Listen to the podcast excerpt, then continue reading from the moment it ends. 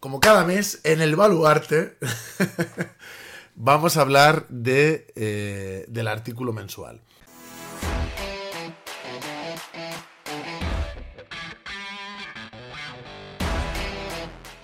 Buenas a todos. He decidido hacer un vídeo. Bueno, mm, voy a probar a ver qué tal va. Pero, eh, bueno, como ahora estoy escribiendo en Zenda todos los meses, he pensado que el tema del que trato en el artículo, pues que podía hablarlo aquí con vosotros. De hecho, he pensado en traerme a gente para hablar del tema del artículo. O sea, no del artículo en sí, pero del tema del artículo. Este, como es el primero, lo voy a hacer yo solo para ver qué tal va. Yo creo que va a ir bien.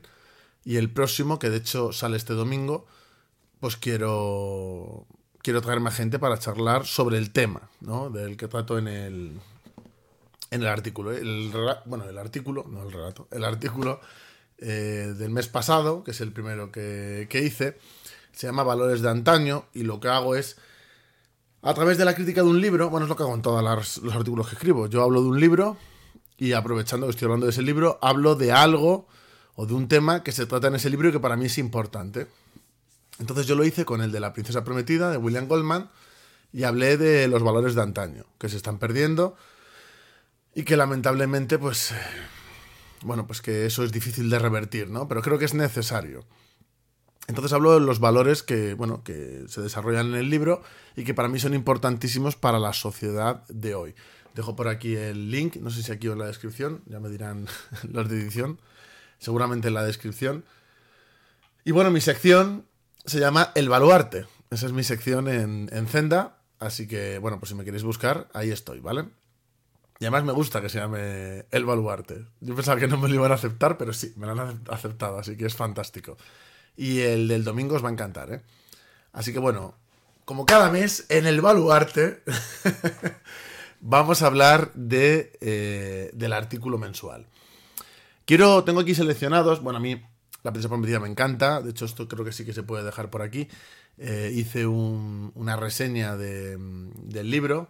El personaje más me gusta ya sabéis que es Íñigo Montoya, pero hoy no voy a hablar en sí de, o sea, voy a quitar un poco lo literario del libro y voy a hablar de lo que hablo en sí, de las ideas, ¿no? Que quiero mostrar en este artículo. Y tengo por aquí seleccionados algunos fragmentos que quiero ir leyendo y que me vayáis, bueno, me podéis poniendo en los comentarios ¿Qué os parece y demás? Perdona que esté un poco agua, pero estoy con la alergia y estoy un poco congestionado. Pongo en el artículo. Para aquellos, es, el artículo es libre, o sea, solo tenéis que pinchar y os sale. Para aquellos que no conozcan la obra, les diré que es una historia de amor y de aventuras, pero sobre todo es un libro de grandes valores que hoy serían calificados de antiguos o anacrónicos. En la sociedad posmoderna, líquida, consumista, individualista y egoísta hasta límites absurdos, no podía ser de otra manera.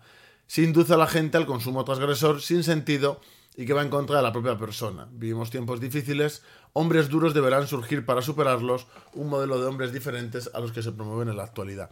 La verdad es que el artículo tuvo bastante buena acogida en Zenda, pero hubo algunos que me criticaron, eh, según leyeron este párrafo, ya estaban eh, criticándome.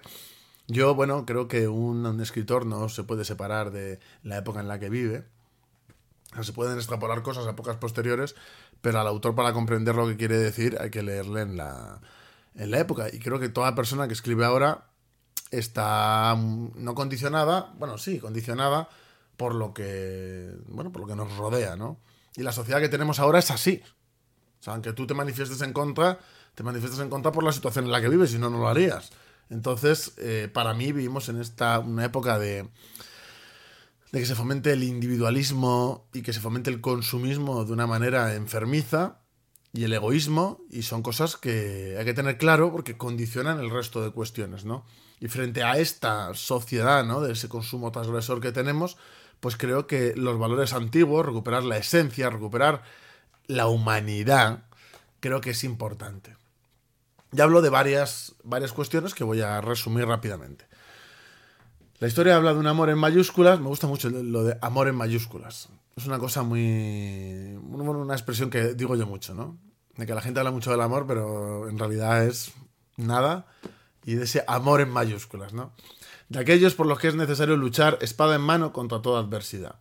No importa lo que suceda. El protagonista, Wesley, es el protagonista de La Prisa Prometida, Lucha por aquello que quiere aunque pueda costarle grandes perjuicios, incluida la muerte. Nada que ver, esta es la crítica que hago a la época actual, con el amor líquido, o sea, con el, el amor líquido actual, con la promiscuidad desenfrenada o los escarceos de Tinder. Lo cual para mí, pues, bueno, puede ser una cosa que de juventud, jiji, jaja, que es normal, todos lo hemos hecho, pero en realidad poco nos aporta. Y eso hay que ser sinceros, y el que no lo vea así con los años seguramente lo vea, y si no lo ve es porque está en una vorágine muy mala en su vida. Espero que se dé cuenta pronto y lo, y lo arregle.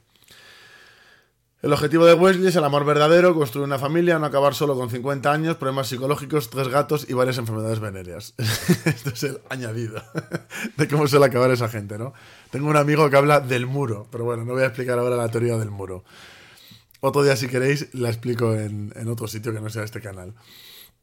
También a lo mejor, esto es por la edad que tengo, los proyectos de vida que tengo, lo que quiero en la vida ahora mismo y me da cuenta de que perdió mucho el tonto, ¿no? Con estas cosas. Mucho, o de ser sincero, yo he perdido mucho el tiempo con estas cosas. Y ahora estoy en una época de mi vida que estoy como muy centrado y tengo muy claro lo que quiero, ¿no? Y tengo bastante rechazo por todo esto que, que estoy describiendo en este párrafo. Creo que no aporta nada y que lo único que nos hace es perder el tiempo, desde mi punto de vista. Es mi, mis vivencias, mi opinión subjetiva, porque obviamente es subjetiva, pero yo lo veo, lo veo así. Y yo creo que me debería de haber enfocado a, a, tener ese amor verdadero hace muchos años y en buscar a alguien con quien compartir mi vida y demás, en vez de estar haciendo el tonto, que he hecho mucho el tonto en ese sentido. Sigo leyendo. También trata, sé que es raro porque giro, pero bueno, es que es lo que hay porque lo tengo aquí. A ver, me lo voy a intentar poner aquí. También trata la cuestión del esfuerzo, de fijarte metas y trabajar incansablemente por conseguirlas. En la sociedad actual te venden que debes buscar la felicidad y no esforzarte. La historia y la vida real se encargan de mostrar lo contrario. Solo puedes ser feliz desarrollando al máximo tus capacidades y eso solo se consigue con esfuerzo, sacrificio y trabajo, mucho trabajo. Todo lo demás son cuentos, en este caso poco instructivos. Hay gente que me critica esto, ¿no? Y siempre están con lo hay que trabajar menos. Sí, sí, hay que trabajar menos por cuenta ajena, obviamente. Y, tienes que dedicarte también a tus cosas, pero en tus cosas no tiene que ser ocio destructivo, tus cosas también eh, implican trabajo para tu desarrollo personal. Ya no solo de estudio, sino, sino de, de, a nivel de aprendizaje, a nivel de aprendizaje vital, estoy hablando. ¿eh? A todos los niveles tú te tienes que esforzar en mejorar y ser cada vez mejor. Y eso se hace con un trabajo continuo. O sea, no es trabajo de estar en la fábrica, sino es trabajo general en tu vida. Y, y eso pues parece que ahora está mal visto, pero en realidad precisamente una persona que tenga más tiempo de ocio, más tiempo libre, si no es capaz de invertirlo en algo productivo también, está destinado a que ese tiempo en realidad sea destructivo para él. Porque la ociosidad en el sentido nihilista no, no es bueno. O sea, todo el mundo necesita desconectar, pero una cosa es desconectar y otra cosa es vivir desconectado. Bueno, continúo. Estamos ante algo. Todo esto está en el artículo, o sea, simplemente estoy leyendo algunos parrafillos que a mí me parecen interesantes sobre las ideas que quiero mostrar. O sea, estoy enseñando las tripas del artículo, por así decirlo. Estamos ante algo que es considerado por mucha gente como medieval. Esto se refiere al honor, ¿vale? Como medieval e incluso retógrado. Yo siempre he pensado que tener honor y palabra eran dos condiciones intrínsecas de ser un hombre íntegro. A mí hay gente que me dice, qué honor, ni qué... Pero esto, para, ni la palabra, ni nada, eso es una tontería. Lo importante es... Bueno, pues para mí sí es importante. Porque alguien deshonorable es alguien que no se puede tener en cuenta, que no te puedes fiar de él. La gente sin honor y sin palabra, mal. Hay que ser íntegros en esta vida. Hay que ser coherentes con uno mismo. Y creo que el honor es algo que habría que recuperar como sociedad. Continúo. La amistad no entendiéndola como alguien que se junta por aburrimiento contigo para desfasar o, o, desfasar o aprovecharse de ti, sino como algo más profundo, como el sentimiento hacia una persona que comparte tu vida, tus éxitos y sobre todo tus fracasos, tus momentos más bajos, aquella persona que cuando tienes un problema de verdad está con la pana en la mano esperando a ver dónde tiene que acabar. que eso es un, bueno, una metáfora de, de que una amistad, eh, un amigo es el que enterraría un cadáver por ti, ¿no? Eh, pues es por eso. Esa amistad que tiene mucho de fraternidad, camaradería y familia y nada de envidias y de oportunismo. Porque hay mucha gente que dice, no, mis amigos, sus amigos son una, víbora, o sea, eso es puro veneno. Un amigo es otra cosa. Es que ahora la amistad también es como muy líquida. ¿no? Cambia cada dos días cambias de amigos. Se pueden hacer amigos nuevos y fraternales en cualquier momento de tu vida. Pero lo normal no es que cambies de amigo cada 20 días, que es lo que hace gente, cierta gente. Continúo. He de hablar de la lealtad. No solo a una causa o a una persona, sino lo que son más importante, a uno mismo. No se puede ser leal a una causa si no eres leal a ti mismo, a tu forma de pensar, de actuar y a tus propios valores y principios. Hoy en día la gente se traiciona a sí misma a lo que realmente necesita por influencias externas, principalmente redes sociales, influencers cancerígenos, el cine, el cine, las series, etc.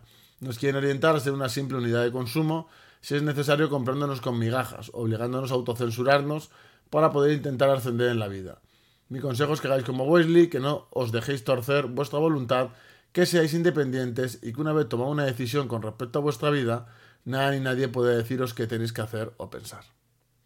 Por este párrafo me han criticado bastante, pero bueno, eh, siempre que mm, te expones, pues estás, bueno, tienes la posibilidad, por no decir la certeza, de que va a haber gente que te va a atacar, te va a insultar, te va a odiar. Porque entre otras cosas vas a tocarle la fibra sensible, en plan de que van a decir, ah, me lo tomo a lo personal como si me lo dijera a mí. Y es como, no, no os conozco, no, va por una persona en concreto, esto es general, ¿vale? hay gente que se obsesiona mucho.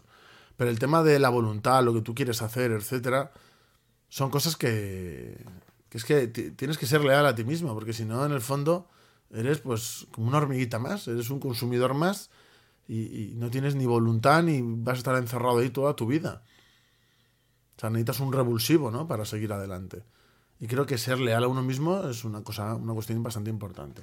Bueno, y para cerrar, a modo de conclusión, quería compartir con el lector mi visión de que todos estos valores de antaño y muchos más deberían ser la esencia de nuestra sociedad. Cierro con una frase que me gusta mucho, ya veréis. Que no son algo anacrónico, sino lo que hay que volver como individuos y como sociedad. Es necesario recuperar esa esencia para poder seguir avanzando. Si nos dejamos la humanidad por el camino, no hay progreso. A mí es una, frase que me gusta mucho y que la, la uso constantemente. Sobre todo referente al tema de las tecnologías y a ciertas cosas modernas. Y bueno, eh, esto es un formato nuevo, pero creo que, bueno, ya que estoy escribiendo ahí todos los meses, pues, ¿por qué no voy a hacer un vídeo mensual sobre esto? Así que, bueno, espero que os haya gustado. El siguiente artículo mm, hablo del legado, pero bueno, es el legado sobre... En este caso me pongo a hablar especialmente del de Heinlein, que es un escritor, bueno, mi escritor favorito de ciencia ficción. Y sale este domingo, así que bueno, espero que os guste. Y mm, el jueves, que espero que este vídeo se pueda subir hoy que lo estoy grabando, miércoles, el jueves tengo la presentación en Leganés a las 7 y media en el Café Central. Así que, bueno, pues si queréis venir, estáis más que invitados. Ahí presento mi nueva novela, Tiempos de Infantería, que es, vamos, lo mejor que he hecho en mucho tiempo.